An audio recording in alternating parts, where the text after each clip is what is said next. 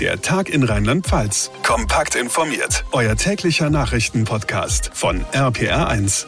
Willkommen zu unserem Podcast Der Tag in Rheinland-Pfalz. Es ist Mittwoch, der 15.12. Ich bin Felix Christmann als Vertretung für John Segert und äh, auf diese Themen wollen wir heute schauen. Regierungserklärung. Der neue Bundeskanzler legt seinen Plan vor. Impfpflicht? Was bedeutet das eigentlich? Was passiert, wenn sich jemand weigert? Wir klären die wichtigsten Fragen. Schätze auf dem Dachboden, die Bundesbank vermisst immer noch über 12 Milliarden D-Mark. Ja, und wir beginnen heute in Berlin, wo heute Vormittag der neue Bundeskanzler Olaf Scholz seinen ersten großen Auftritt im Bundestag hatte. Mit der Regierungserklärung. RPR1-Reporter Jan-Henner Reitze ist für uns in Berlin. Ja, das ist ja immer ein großer Tag. Welchen Eindruck hat der neue Kanzler denn gemacht? In einen mitreißenden Redner hat sich Scholz auch als Bundeskanzler nicht verwandelt. Sachlich und nüchtern hat er die Vorhaben der Ampel, die wir aus dem Koalitionsvertrag kennen, erklärt. Fortschritt ist da ja die große Überschrift. Der soll vor allem den Klimaschutz voranbringen. Corona, verspricht Scholz, werde überwunden. Gedankt und sehr gelobt hat er seine Vorgängerin Angela Merkel. Insgesamt hat Scholz anderthalb Stunden geredet. Am Ende ist er ab und zu ins Stocken geraten.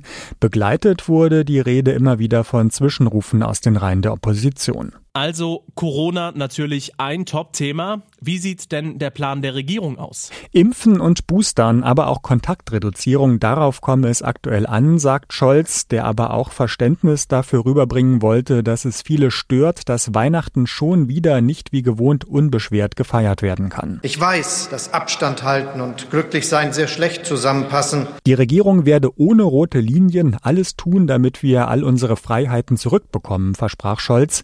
Für sachliche Kritik sei die Politik offen, gegen extremistische Gegner der Corona-Politik werde aber mit allen rechtsstaatlichen Mitteln vorgegangen. Und du hast schon angesprochen, das Thema Klimaschutz stand ja auch im Mittelpunkt. Unter anderem soll der in den vergangenen Jahren ins Stocken geratene Ausbau von Windrädern wieder beschleunigt werden, zum Beispiel indem zwei Prozent der Flächen in Deutschland dafür ausgezeichnet werden sollen.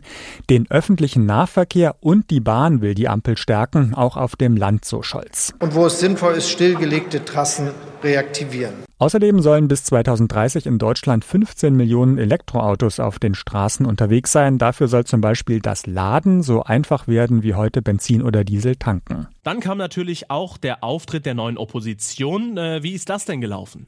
Die Union und für sie Fraktionschef Ralf Brinkhaus ist mit der ersten Antwort auf Scholz Regierungserklärung so richtig in ihre neue Rolle als Oppositionsführerin gestartet.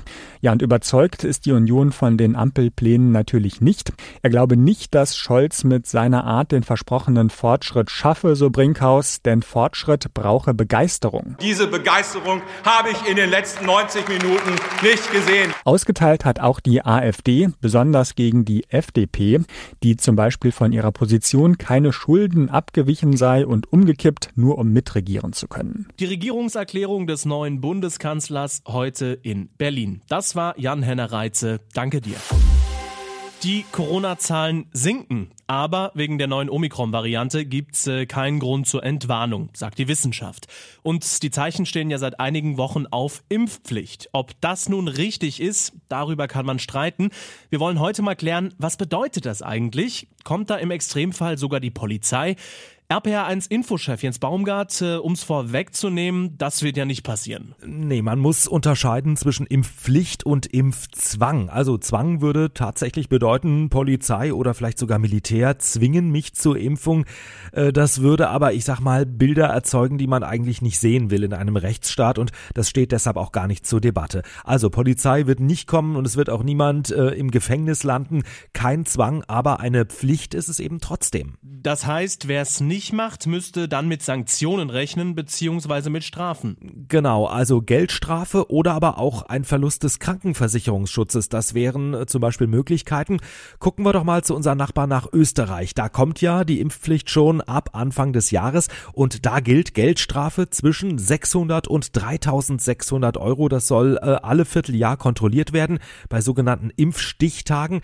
Das heißt, an diesen Tagen muss die Impfung erfasst sein oder man braucht eben einen guten Grund, dass man man sich nicht impfen lassen darf. Wenn man das nicht vorweisen kann, dann muss man zahlen. Im Normalfall vermutlich nur so um die 600 Euro, aber das dann auch immer wieder, also jedes Vierteljahr.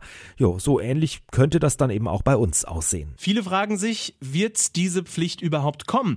Die Infektionszahlen gehen ja runter, viele lassen sich inzwischen sogar freiwillig impfen und wir hören ja gerade vom neuen Gesundheitsminister Karl Lauterbach, der hat Inventur gemacht und festgestellt, dass gar nicht genügend Impfstoff da ist. Also äh, das müsste natürlich gewährleistet sein, das ist klar.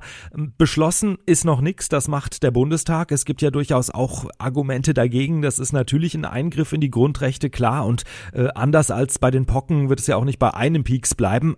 Aber ich denke, diese Ankündigung in den vergangenen Wochen, also auch vom neuen Bundeskanzler, war doch sehr eindeutig. Nochmal eine Rolle rückwärts kann ich mir ehrlich gesagt kaum vorstellen. Hm, die äh, Impf Impfpflicht und was sie bedeuten würde. Ein Überblick von Jens Baumgart. Dankeschön. An dieser Stelle wollen wir nochmal hinweisen auf eine andere Ausgabe unseres Podcasts, die Spezialausgabe in dieser Woche. Es geht um die Pflege. Kaum ein Tag ohne die Schlagzeilen aus den Krankenhäusern, vor allem aus den Intensivstationen.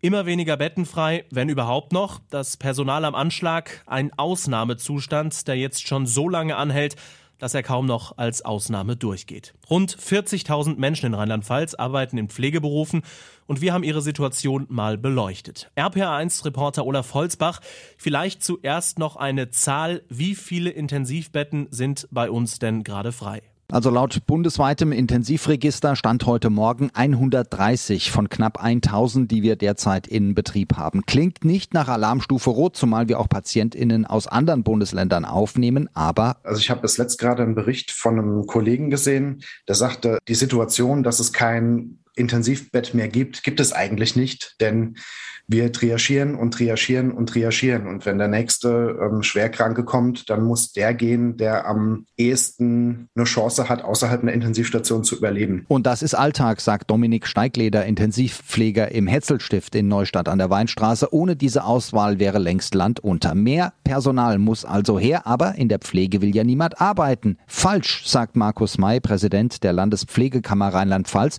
Wir müssen es nur bezahlen. Hier setzen wir uns ja schon seit Jahren für 4000 Euro äh, Einstiegsgehalt ein.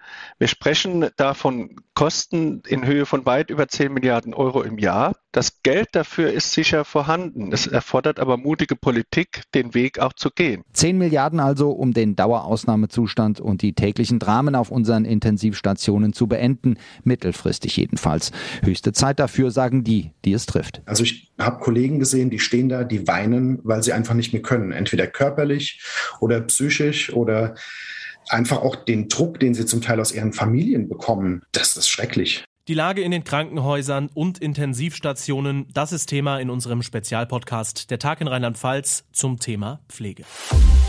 Also das, was jetzt kommt, das ist so eine Geschichte, äh, da träumt jeder und jede von. Oder äh, man kauft auf dem Flohmarkt einen alten Schrank für 25 Euro und findet dann in der Rückwand einen Schatz. 5000 D-Mark, die da einfach jemand versteckt hat vor 50 oder 60 Jahren.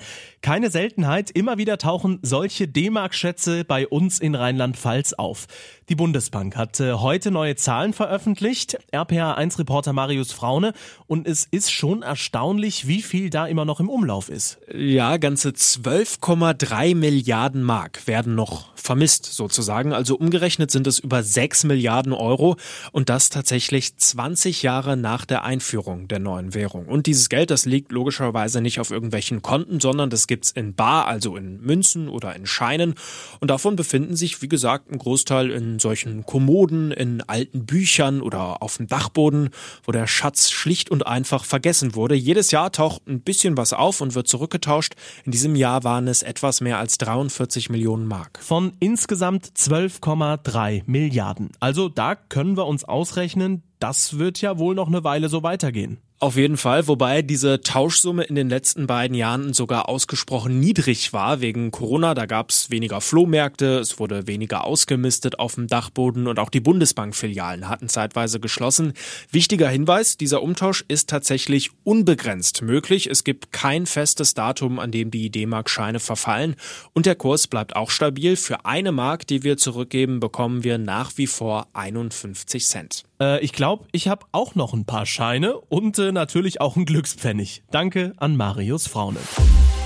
Ja, und das war er. Der Tag in Rheinland-Pfalz als Podcast. Vielen Dank, dass ihr mit dabei wart und äh, schaut doch gerne wieder mal vorbei. Ja, und eins noch, lasst uns doch vielleicht ein Abo da auf den Plattformen, auf denen ihr gerade unterwegs seid. Vielen Dank und eine schöne Restwoche. Der Tag in Rheinland-Pfalz, das Infomagazin, täglich auch bei RPR1. Jetzt abonnieren.